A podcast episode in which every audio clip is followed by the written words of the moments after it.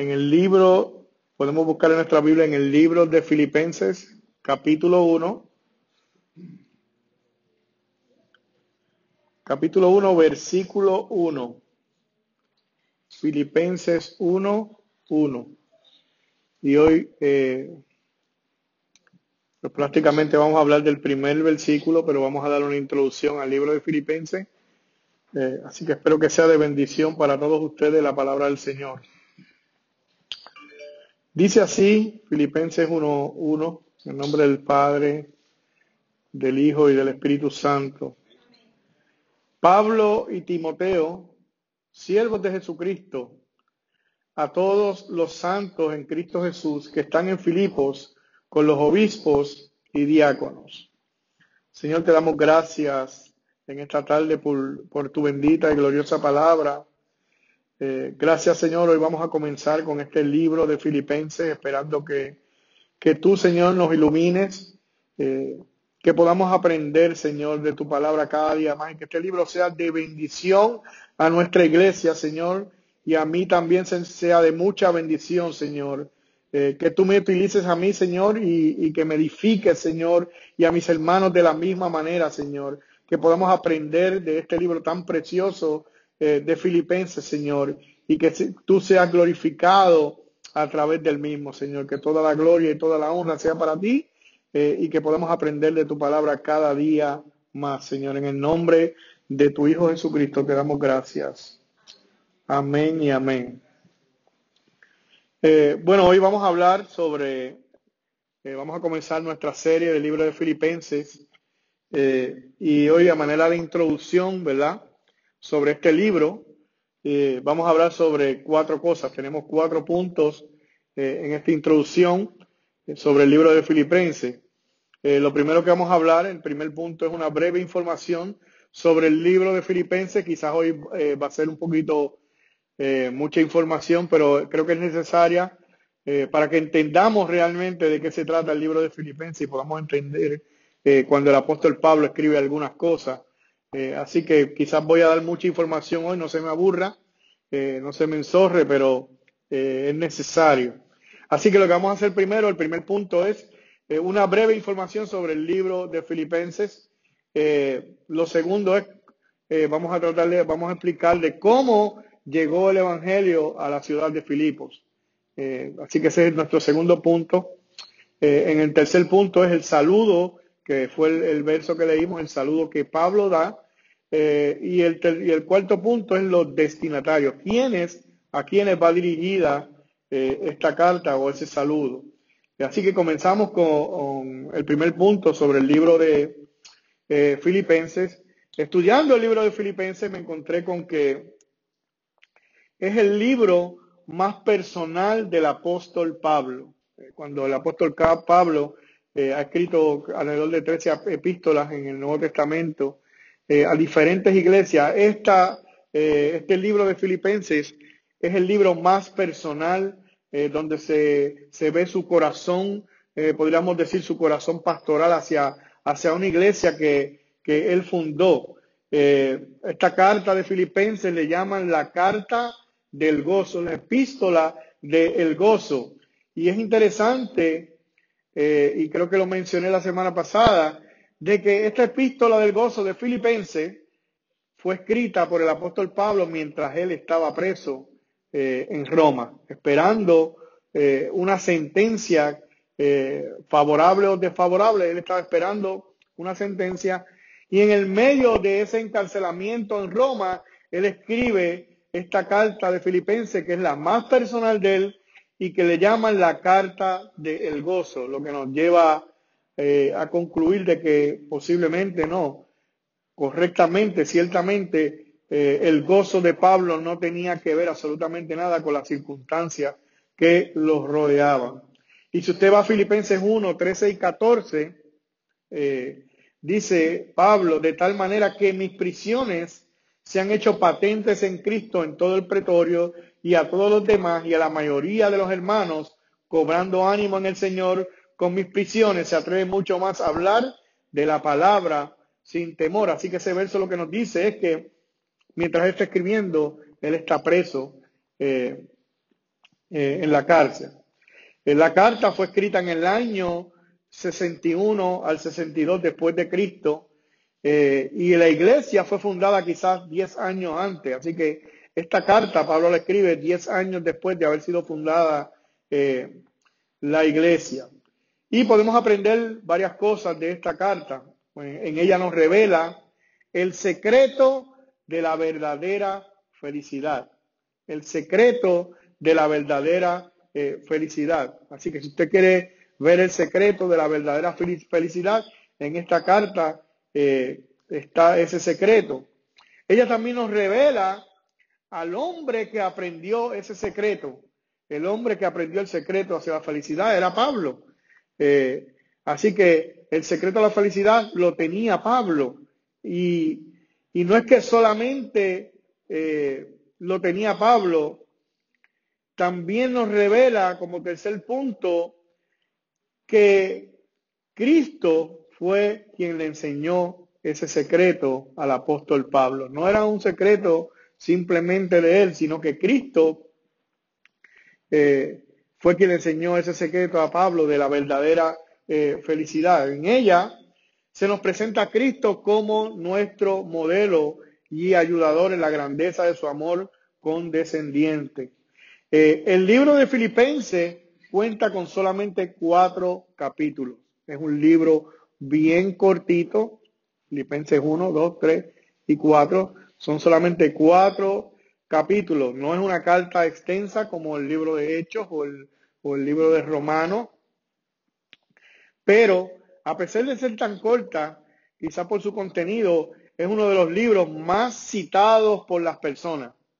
Cuando la gente a veces cita muchos libros. El libro de Filipenses, a pesar de ser un libro cortito, pequeño, eh, de cuatro capítulos, la gente lo cita mucho, cita muchos versículos bíblicos eh, de Filipenses.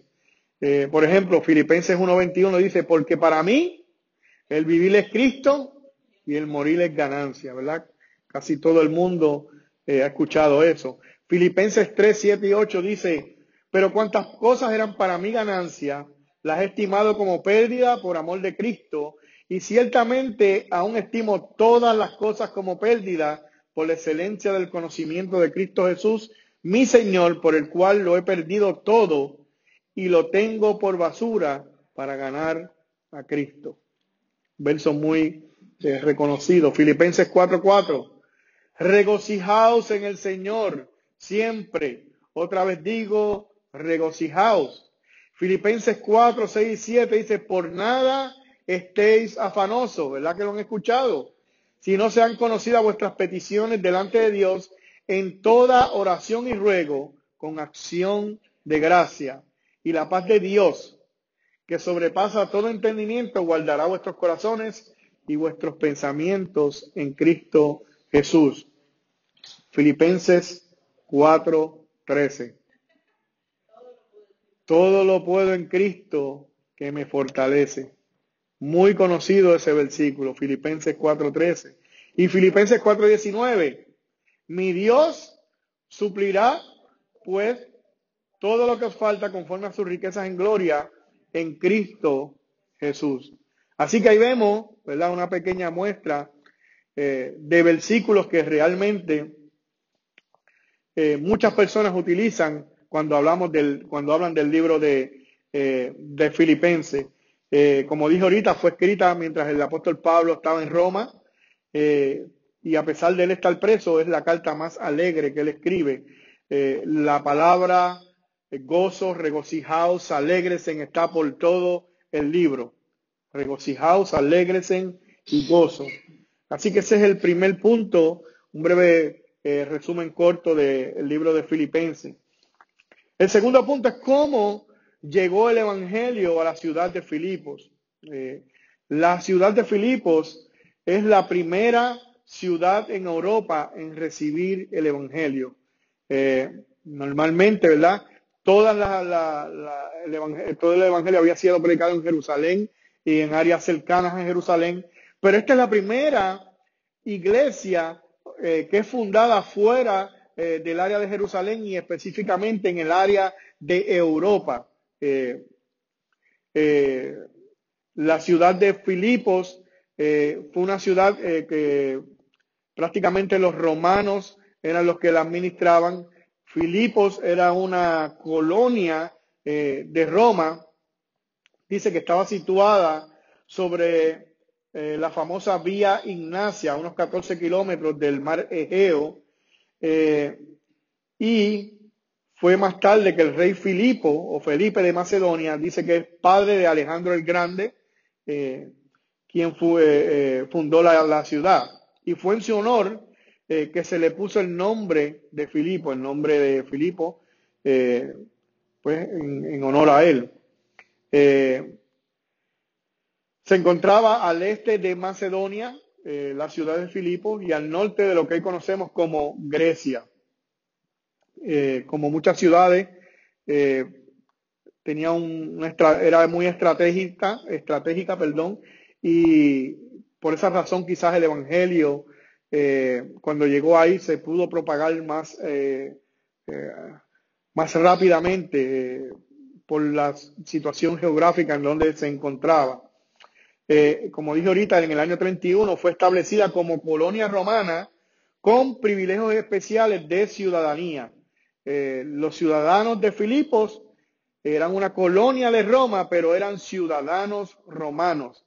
Y eso es importante porque por esa razón eh, Pablo en esta carta dice nuestra ciudadanía está en el cielo, ¿verdad? en algunos versos y, habla de la ciudadanía, porque para los, filipenses su, ciudadanía era importante, como la ciudadanía americana hoy en día, que la gente quiere obtener la ciudadanía americana para poder trabajar y poder tener una mejor eh, oportunidad de vida. Pues en aquel entonces ser ciudadano romano era un privilegio y los filipenses eran ciudadanos romanos, era una colonia de Roma y lo que sucedía era que eh, las personas que servían en el servicio militar y ya estaban retirados, eh, recibían su ciudadanía y se podían retirar en Filipos con algunos beneficios. Así que la mayoría eh, de los que vivían allí eran ciudadanos romanos. era una colonia romana y muchos de sus habitantes eran soldados romanos. Y mire si era tan arraigada el asunto de Roma en Filipos que a la ciudad de Filipos se le llamaba la pequeña Roma, se le llamaba a la ciudad eh, de Filipos. Entonces, ¿cómo fue que llegó el Evangelio eh, a los filipenses? Y esa historia, para saberla, tenemos que ir a, Hechos, al libro de los Hechos, puede buscar en su Biblia. Eh, en el capítulo 16 de Hechos, capítulo 16 de Hechos, se nos narra cómo se fundó esa iglesia.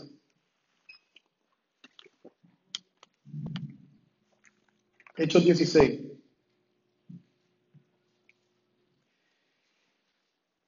Y no vamos a ver, no, no, solamente vamos a ver cómo se fundó la iglesia, sino cómo Dios fue quien organizó todo para que llegara el Evangelio a Filipos. Es una, es una historia muy interesante. Y, se ve aquí en estos primeros versos, vamos a leer del verso 6 al 10. Y está hablando aquí, cuando comenzamos del 6 al 10, está hablando de Pablo, eh, Pablo, Silas y Timoteo. Pablo, Silas y Timoteo dice, y atravesando Frigia y la provincia de Galacia, le fue prohibido por el Espíritu Santo hablar la palabra en Asia. Y cuando llegaron a Misia, intentaron ir a Bitinia, pero el Espíritu no se los permitió. Y pasando junto a Misia, descendieron a Troas y se le mostró a Pablo una visión de noche, un varón macedonio que estaba en pie rogándole y diciéndole, pasa a Macedonia y ayúdanos. Cuando vio la visión, enseguida procuramos partir a Macedonia, dando por cierto que Dios nos llamaba para que les anunciásemos el Evangelio. Así que este es el segundo, el segundo viaje eh, misionero del apóstol Pablo. Él va con Timoteo y con Silas.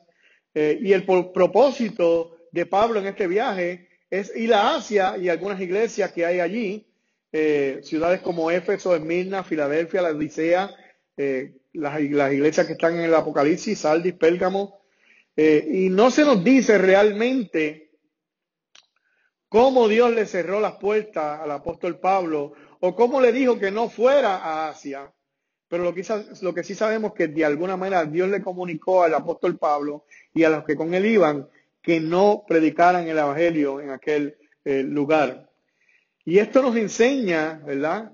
Eh, ellos organizan un viaje misionero para ir a Asia a predicar el Evangelio y no hay absolutamente nada de malo en eso. Eh, el asunto es que Dios mismo les dice no, allí no. De alguna manera les prohibió ir a Asia y a todo el plan que ellos habían organizado se fue a un lado. Y Dios le da una visión al apóstol Pablo eh, de alguien que pedía ayuda. Pero esto nos enseña que cuando nosotros hacemos planes, ¿verdad? A veces Dios nos cierra algunas puertas. Pero no solo eso, el apóstol Pablo, ¿verdad? Que era un apóstol, ni siquiera el apóstol Pablo eh, tenía claro a veces cuál era la voluntad perfecta del Señor. Y Dios mismo tenía que cerrarle las puertas eh, para que no fuera a ciertos lugares.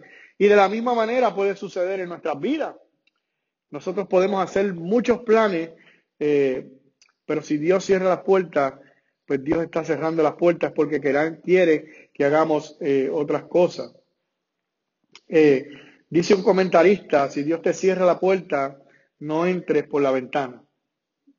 Así que aquí vemos a Dios cerrando las puertas para que ellos fueran a Asia, pero de la misma manera le muestra la visión de un varón macedonio. Eh, y el varón macedonio está pidiendo ayuda. Macedonia, eh, dentro de Macedonia queda la, ciudad de Filipos. Eh, no se nos dice ni quién era el varón macedonio, ni qué ayuda necesitaba. Tampoco sabemos cómo Pablo, al ver una visión, sabe que era un varón macedonio, de Macedonia. pero el asunto es que él sabe que es un varón de Macedonia y al entender la visión, eh, dice que eh, inmediatamente eh, salieron hacia allá. En el verso 10 dice, cuando vio la visión, enseguida procuramos partir para Macedonia.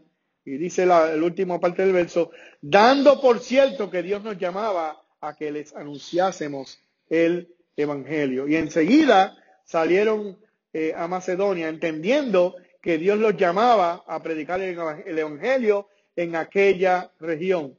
Y después que ellos llegaron, ¿verdad?, a la ciudad de, Filipos, sucedieron tres cosas, que es la que voy a hablar.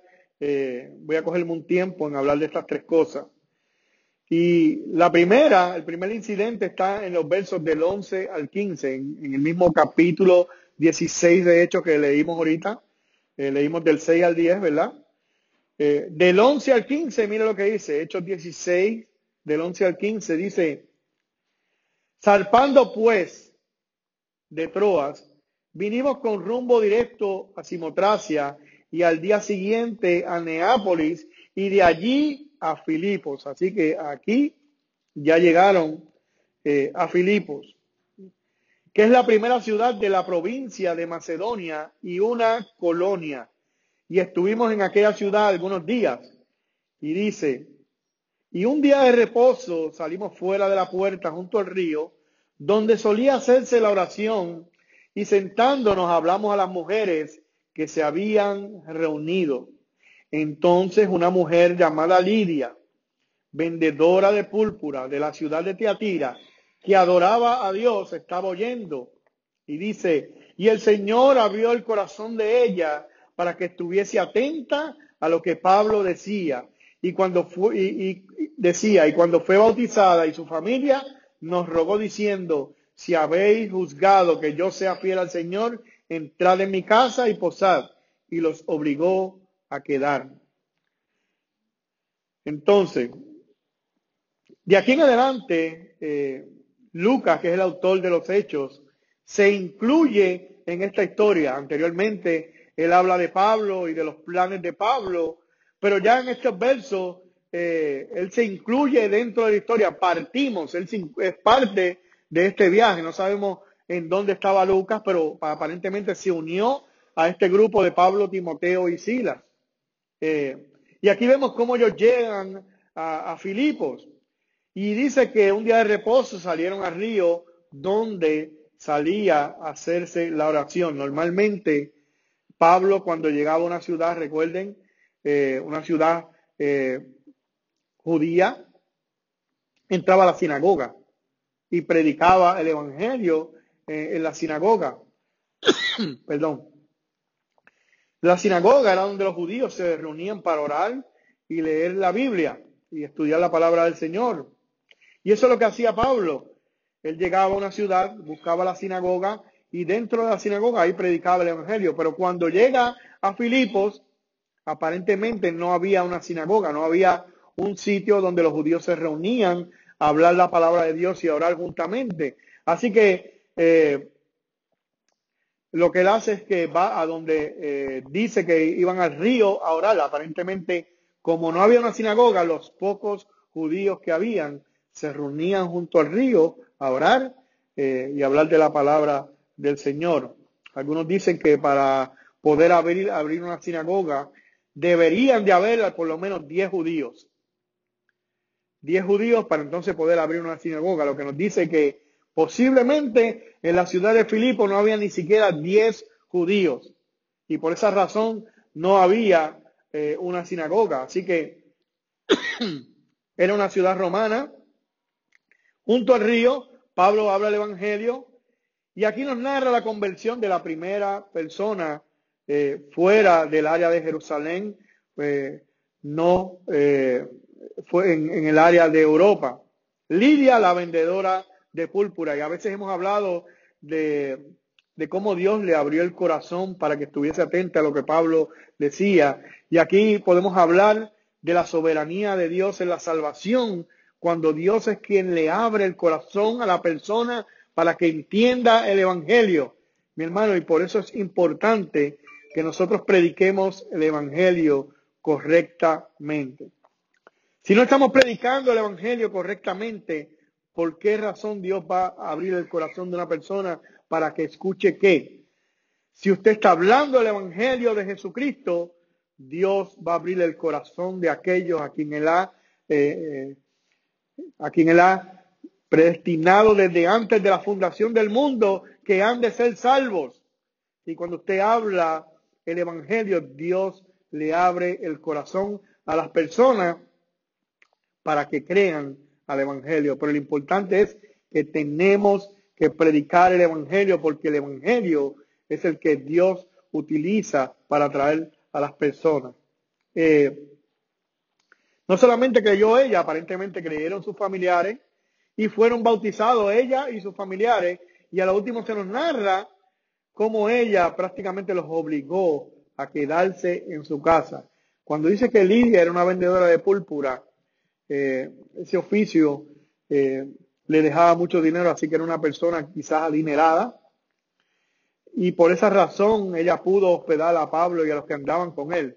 Eh, una persona que, que tenía su, casa pequeña, que no era una persona adinerada, prácticamente no podía hospedar a nadie, pero ella les insistió y los obligó a todos a quedarse eh, en su casa, así que vemos también la, la amabilidad de ella al ser rescatada por Dios.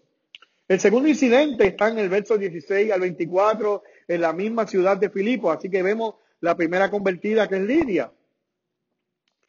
Y dice aquí en el verso 16 al 24 que aconteció que mientras íbamos en oración nos salió al encuentro una muchacha que tenía un espíritu de adivinación, la cual daba ganancias a sus amos adivinando.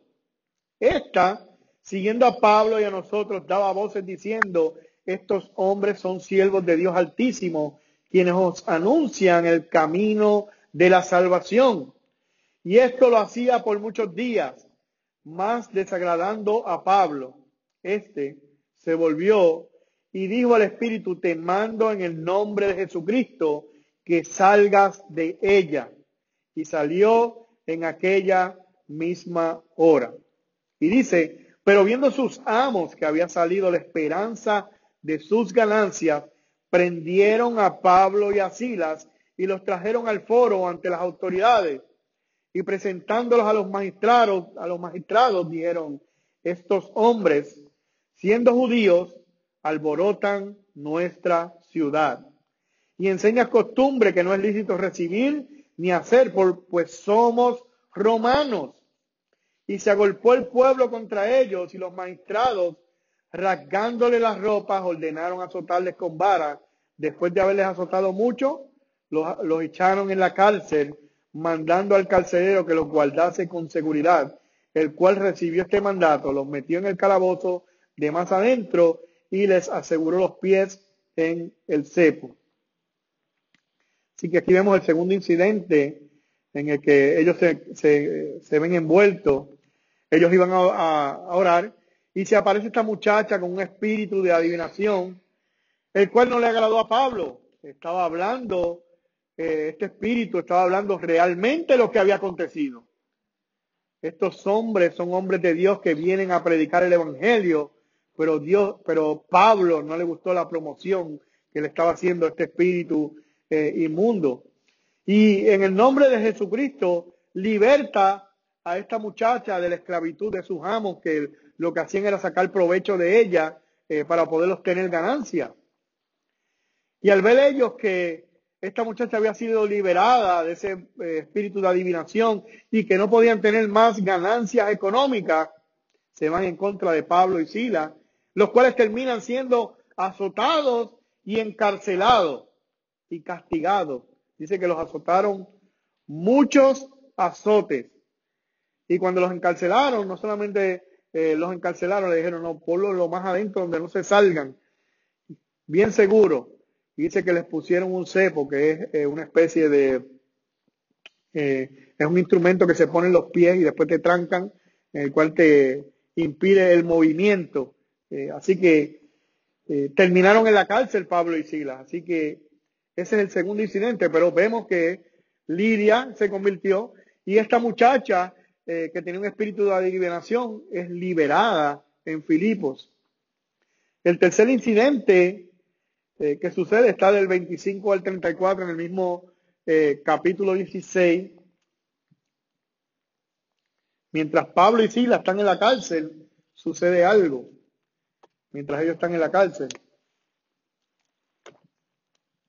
Dice, Hechos 16 del 25 al 34, en Filipos, en la cárcel, dice, pero a medianoche, orando Pablo y Silas, cantaban himnos a Dios. Y los presos los oían. Entonces sobrevino de repente un gran terremoto de tal manera que los cimientos de la cárcel se sacudían y al instante se abrieron todas las puertas y las cadenas de todos se soltaron. Despertando el carcelero y viendo abiertas las puertas de la cárcel, sacó la espada y se iba a matar, pensando que los presos habían huido. Mas Pablo clamó a gran voz diciendo, no te hagas ningún mal, pues todos estamos aquí. Entonces pidiendo luz, se precipitó adentro y temblando se postró a los pies de Pablo y Silas y sacándolos les dijo, señores, ¿qué debo hacer para ser salvo? Ellos dijeron, cree en el Señor Jesucristo y serás salvo tú y tu casa. Y le hablaron la palabra del Señor a él y a todos los que estaban en su casa. Y él, tomándolos en aquella misma hora de la noche, les lavó las heridas y enseguida se bautizó él con todos los suyos y llevándolos a su casa, les puso a la mesa y se regocijó con toda su casa de haber creído en Dios. Así que aquí tenemos el tercer incidente eh, en Filipos, y es que Pablo y Sila son presos, mientras ellos son presos y, los azotaron, los, pusieron en el calabozo, ellos cantan himnos y adoran a Dios, y dice que los demás presos escuchaban. Y vino un terremoto y se abrieron las puertas eh, de los calabozos y las cadenas se cayeron. No fue un terremoto eh, normal. Al ellos cantar alabanzas al Señor, se abrieron las, las puertas y las cadenas se cayeron, así que quedaron libres. Y el carcelero, pensando que todos habían escapado, se va a quitar la vida. Eh, y ahí es cuando Pablo le dice que todos están allí, que no se, no se quite la vida. El carcelero le pregunta qué debo hacer para ser salvo y él le dice, cree en el Señor y serás salvo tú y tu casa. Eh, ellos le predican el Evangelio y toda su casa cree y también son bautizados. Y después dice también que él le curó sus heridas. Eh, algo interesante en esta, eh, en esta parte de, de, esta historia es que, por ejemplo, ese verso donde dice, cree en el Señor Jesucristo y será salvo tú y tu casa, y quizás me estoy desviando un poquito, pero quiero aclararlo. Eh, muchas personas usan este verso como una promesa de que toda tu casa va a creer en Jesucristo, cuando realmente Pablo y, y Silas están hablando con el carcelero. Y a veces cuando nosotros leemos la palabra del Señor y alguien te envía un texto y te dice, mira, la Biblia dice esto, no realmente, no es una promesa para la iglesia, no es una promesa para nosotros, fue una promesa para el carcelero en ese momento, pero esto es una narrativa histórica y nos está diciendo qué fue lo que sucedió. No está diciendo que si tú crees en Jesucristo, toda tu familia va a ser salvo. Erróneamente, muchas personas han utilizado este verso bíblico para decírselo a, las otras personas, decirle, mira, la Biblia dice que si tú crees, toda tu familia va a creer. Y puede ser que si tú crees, tu familia crea, pero no es una promesa. Si, si nos basamos en eso como una promesa, realmente no eh, estamos eh, interpretando el texto bíblico correctamente. Fue una promesa para el carcelero y lo vemos cuando toda su familia creyó y fueron bautizados. Eh, así que, pues así fue que sucedieron estos tres incidentes Lidia, ¿verdad? Después la, joven y eh, que tenía un, espíritu de adivinación. Y entonces vemos este carcelero, el carcelero de Filipos, eh, que estaba encargado de tenerlos presos y termina eh, convertido reconociendo el Evangelio de Jesucristo. Perdón. Entonces, de esta manera, mi hermano, de esta manera nació la iglesia de Filipos de esta manera. Cuando nosotros leemos el capítulo 16 de Hechos y vemos esta historia, estos son los primeros convertidos de la iglesia en Filipo. Lidia, una judía, quizás vendedora de púrpura con toda su familia creyó. Eh, posiblemente una esclava griega que estuvo poseída por un espíritu de adivinación porque eh, a pesar de ser liberada no se nos dice en ningún pasaje bíblico que ella creyó al evangelio, pero posiblemente sí al ser liberada, creyó en el Evangelio. Eh, y un soldado romano con toda su familia son los miembros de la iglesia que Dios establece en la región de Filipo, es la primera iglesia fuera del área de Jerusalén, eh, en el área de Europa. Y es curioso cuán diferentes eran todos los que habían creído. Eran, una, como dije ahorita, una judía, una griega y un romano, todos salvos por el Evangelio eh, de Jesucristo. Y es interesante que cuando Pablo tiene la visión y se le prohíbe la Asia y se le prohíbe la, a ciertos lugares, ¿verdad? Y él ve la visión de un joven macedonio pidiendo ayuda. ¿Qué mejor ayuda para ellos que la salvación del alma? ¿Qué mejor ayuda para los filipenses que el Evangelio de Jesucristo llegara a ese lugar, a la región de Filipo. Así que de esta manera nace la iglesia eh, de Filipos. Dice un comentarista, el nacimiento de la iglesia de Filipos fue parte del programa misionero divino que impidió a Pablo y a Silas, Lucas y Timoteo continuar su marcada ruta occidental rumbo a Asia y a Bitinia. Así que Toda la planificación de establecer esta iglesia en Filipo fue el plan soberano eh, de nuestro Dios. Y otro comentarista dice que nos narra cómo el Espíritu Santo, por medio de una visión, les prohibió, les prohibió seguir sus propios planes y ordenó cambiarlos por el plan perfecto y directo de nuestro Dios. Así que ya vimos en el primer punto, ¿verdad? Algunos eh, información sobre los el libro de Filipenses. Y aquí vemos en el capítulo 16 de Hechos cómo fue fundada la iglesia de Filipo. El tercer punto, ya entrando en el verso bíblico eh, que leímos, eh, Filipenses 1.1, el saludo de Pablo a los filipenses. Dice, Pablo y Timoteo, siervos de Jesucristo, Filipenses 1.1. Pablo y Timoteo, siervos de Jesucristo, a todos los santos en Cristo Jesús que están en Filipo, con los obispos y diáconos. Pablo y Timoteo. Cuando se escribía una carta en esos tiempos, eh, no se hace como se hace ahora. Hoy en día, eh, cuando uno escribe una carta, y ya casi nadie escribe carta porque ahora casi todo se envía por email, eh, pero cuando uno escribe una carta o inclusive un email, al final es que está tu firma. tú escribes todo, ¿verdad? Y al final tú escribes filmando quién fue el que escribió la carta. Pero en esos tiempos, cuando se escribió una carta, la persona que escribía la carta firmaba primero. Así que eh, esta no es la excepción. Él dice Pablo y Timoteo presentando quién escribió la carta. Aunque sabemos que el escritor no es Timoteo realmente, el escritor de la carta es Pablo y vamos a explicar por qué quizás él, presenta a Timoteo como coautor de la carta. Eh, de hecho, no es la primera vez que eh, Pablo presenta a Timoteo como coautor de una carta. También lo hace en Primera de Corintios 1.1. Mire cómo dice.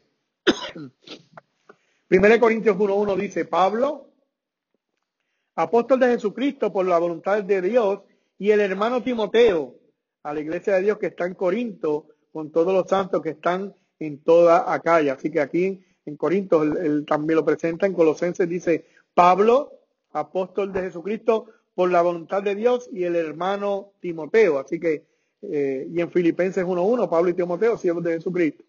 Eh, así que Pablo acostumbraba a incluir a Timoteo y a, o a otros cuando escribía sus cartas.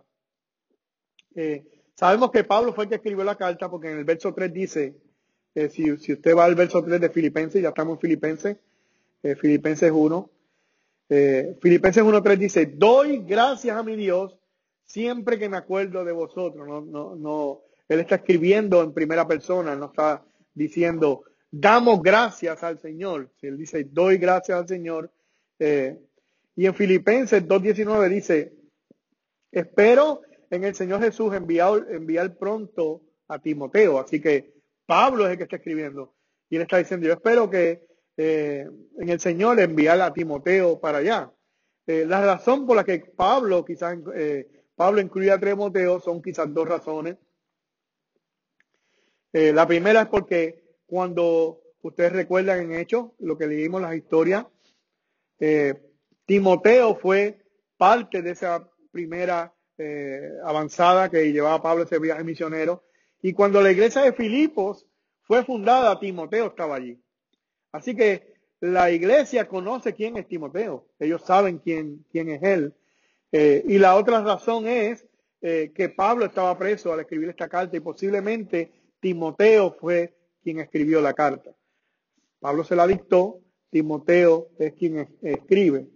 Eh, así que por esas dos razones es que Pablo incluye a Timoteo en su carta. Pero hay algo muy interesante también es que esto nos muestra la humildad que hay en el apóstol Pablo. Pablo el apóstol, Timoteo prácticamente era discípulo eh, del apóstol Pablo, pero sin embargo cuando él se presenta en su carta, él no dice Pablo y después pone mi discípulo Timoteo, no, el Pablo y Timoteo y se pone al mismo nivel eh, de Timoteo, mostrando la humildad que él tiene al escribir esta carta y que no está por encima de su propio discípulo.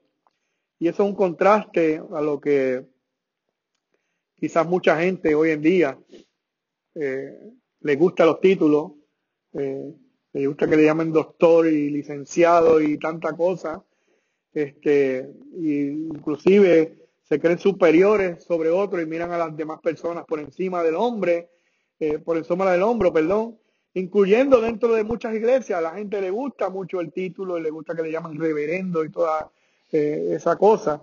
Pero aquí vemos a Pablo, el apóstol Pablo, llamado por Dios, que simplemente se pone al mismo nivel de su discípulo eh, Timoteo. Pablo y Timoteo. Eh, lo próximo que Pablo hace es como se presenta en el verso 1. Verso 1, Filipenses 1.1, Pablo y Timoteo, siervos de Jesucristo. Siervos de Jesucristo. La palabra que Pablo usa aquí es duloi, que significa esclavo, esclavo de Jesucristo, la palabra que Pablo usa aquí. A nosotros quizás se nos hace difícil eh, hablar de la palabra esclavo sin ver a alguien que ha sido latigado o marginado o vituperado y maltratado, ¿verdad? Cuando usted piensa en esclavo, usted piensa en alguien que le dieron latigazo, que fue maltratado, que lo echaron a un lado, este, y eso es lo que, fue abusado. Siempre que vemos la palabra esclavo, pensamos en algo eh, como eso, porque eso es lo que hemos visto quizás en algunas historias. Eh, y si la palabra esclavo no fuera, no tuviera ese, esa connotación tan negativa, pues realmente la palabra esclavo eh, hubiera, hubiera sido puesta en el verso bíblico. Cuando tradujeron, traducieron este verso, en vez de poner esclavo, pusieron siervo, eh, posiblemente por esto, porque ya la palabra esclavo está, tiene una connotación negativa. Una traducción correcta de esclavo en este versículo, escúchelo bien cómo sería, uno que sirve a su Señor con alegría de corazón, en novedad de espíritu y en gozo de una perfecta libertad. Eso es lo que estaba diciendo Pablo, que él y Timoteo eran. Y dice, uno que sirve a su Señor con alegría de corazón, en novedad de espíritu y en gozo de una perfecta eh, libertad. ¿Quién no se queda en siervos de Jesucristo? Perdón, dice siervos, pero no se queda eh, así. Después dice eh, Cristo, siervo de Cristo Jesús. Y cuando él habla de siervo de Jesucristo, dirige su atención a Cristo el Señor. O sea, no está, eh, está dirigiendo su atención a su amo. Él dice siervo, pero no es siervo del César, quizás, como, como quizás muchos romanos pensaban en, esa época. Y en este saludo vemos, y durante toda la carta de los filipenses, cómo Pablo utiliza esta ciudadanía que quizás era tan importante para los romanos y él utiliza para presentar a Jesucristo y presentar el Evangelio. Cuando él dice siervos, él dice que él no es siervo del César, él no es siervo de las autoridades romanas, no, él dice siervo de Jesucristo. Y le hace ver quién es su amo. Su amo no es el César, su amo es Jesucristo. Así que él enfoca eh, su servicio eh, hacia su Señor. Y algo que Pablo no hace en esta carta, ¿verdad? Estamos en el saludo en Filipenses 1.1, eh, es que él no se presenta como apóstol. Hay otras cartas eh, donde Pablo se presenta como apóstol del Señor. Si usted va a Gálatas 1.1, dice, mire cómo, cómo él se presenta a los de Gálatas.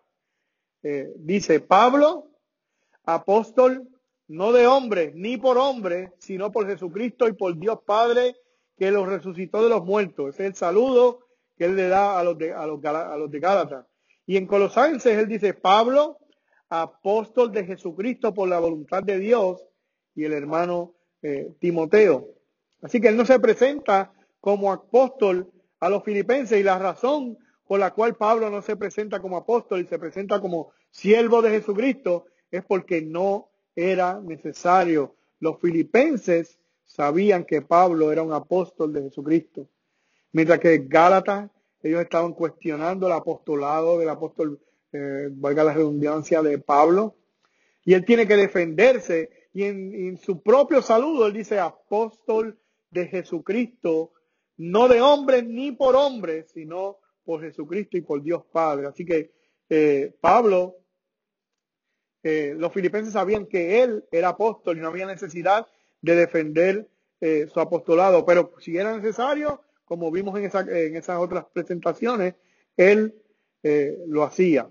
Él podía mencionar su, su apostolado. Así que ya vimos el eh, resumen un poco del Filipense, cómo se fundó la iglesia. Y este tercer punto, eh, eh, cómo llegó el Evangelio, perdón, el tercer punto de el saludo de Pablo. Entonces ahora vamos al último punto, que es los destinatarios. ¿Quiénes le escribe la carta? Y eso está en Filipenses 1.1. Pablo y Timoteo, siervos de Jesucristo, dice a todos los santos en Cristo Jesús que están en Filipo con los obispos y, y diáconos.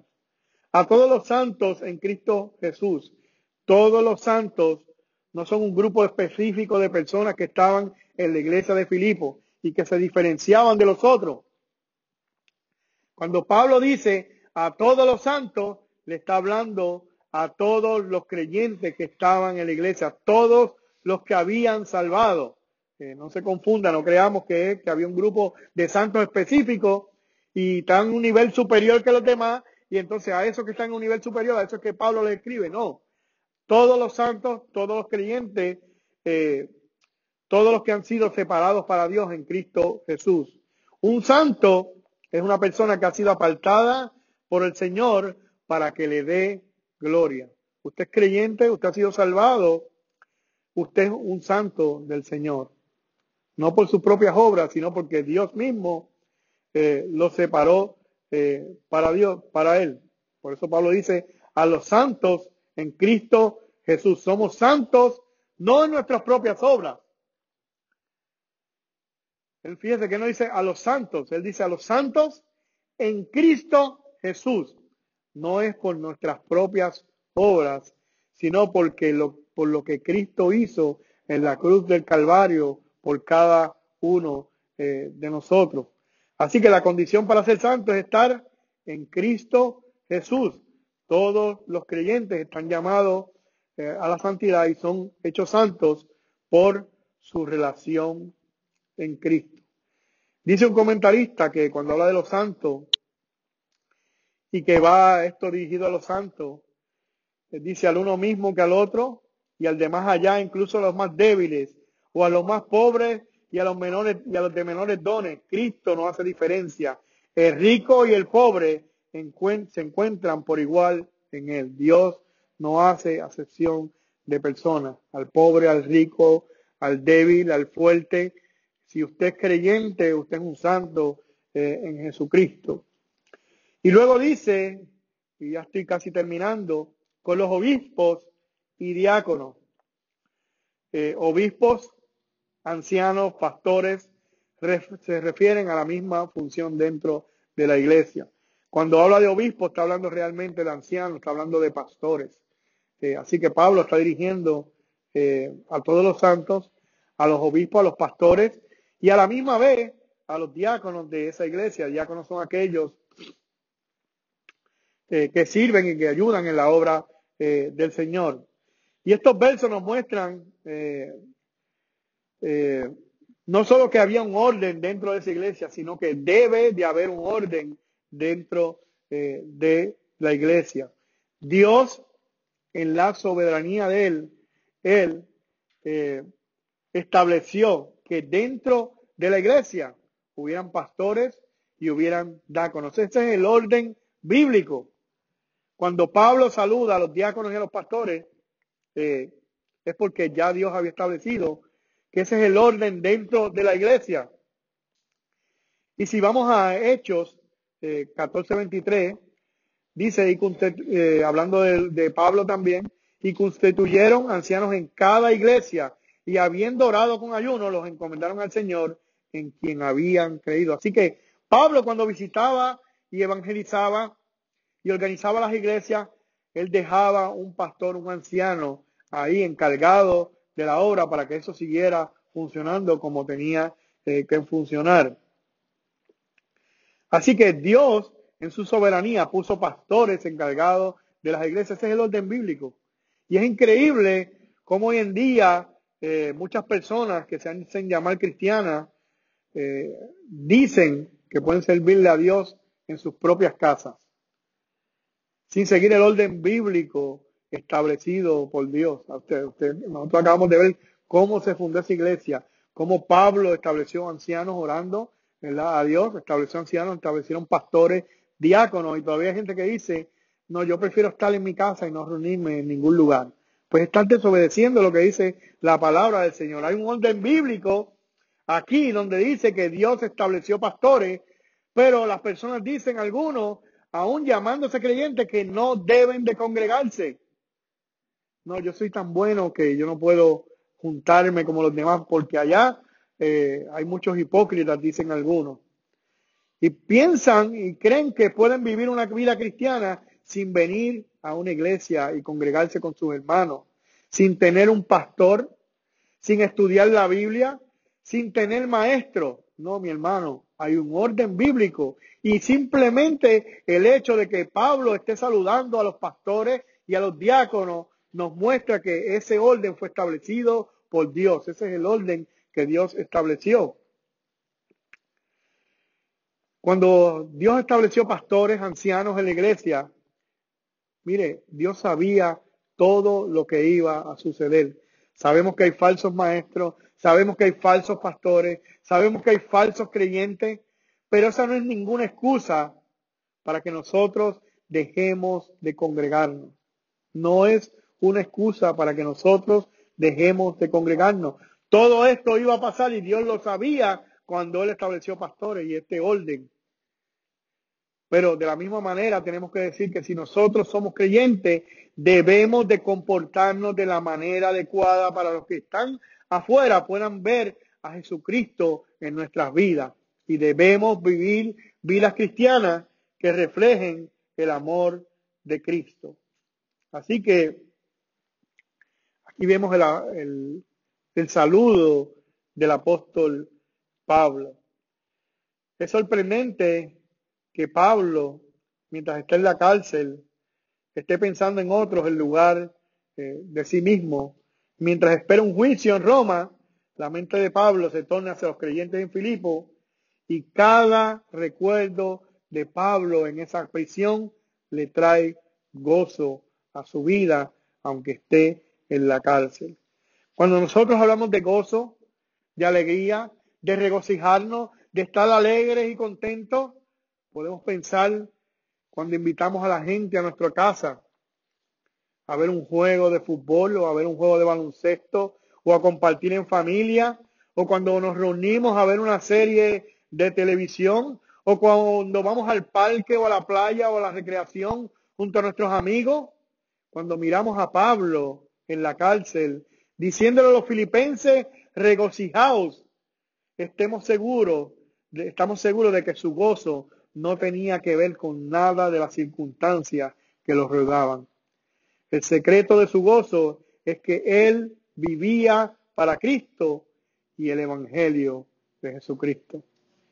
El Evangelio de Jesucristo es mencionado 18 veces en el capítulo 1 solamente de Filipenses. Y el Evangelio seis veces. Perdón, la palabra Jesucristo es mencionada 18 veces y el Evangelio seis veces solamente en el capítulo 1 eh, de Filipenses. ¿Qué podemos aprender de esta eh, historia, de este verso bíblico de la iglesia de Filipenses? El plan de Dios siempre se lleva a cabo. Siempre se lleva a cabo. Dios es el que organiza todas las cosas. Todo cristiano que ha sido separado para Dios en Cristo Jesús es un santo de Dios. No es perfecto, comete errores, pero es un santo de Dios porque Dios lo ha separado eh, para hoy, para él. Hay un orden establecido en la iglesia y ese orden ha sido puesto por Dios mismo. Pastores, diáconos. Ese es el orden que Dios ha puesto. Oremos por porque ese orden eh, sea de bendición eh, en la iglesia. Y por último, esta carta fue escrita, escrita para los filipenses, pero Dios en su soberanía inspiró a Pablo para que nosotros en este tiempo, Dios nos hable a nosotros también a través de ella. Que esta carta sea de bendición para nosotros como lo fue para los filipenses. Hoy comenzamos con el capítulo 1 y el versículo 1 y vamos a seguir así hasta terminar eh, los cuatro capítulos eh, de los filipenses. Que sea de bendición para nuestras vidas. Lo último que voy a decir, eh, para, que, para que vea la importancia del plan de Dios. Usted ve la iglesia de los filipenses, usted ve que ellos querían ir a Asia y que Dios los, los llevó a Filipos, la primera iglesia en Europa. el Evangelio que llegó a nosotros llegó por Europa. Así que parte de los frutos de esa iglesia en Filipos somos nosotros mismos. América Latina, el Nuevo Mundo, todo el Evangelio que llegó acá fue principalmente a través de Europa.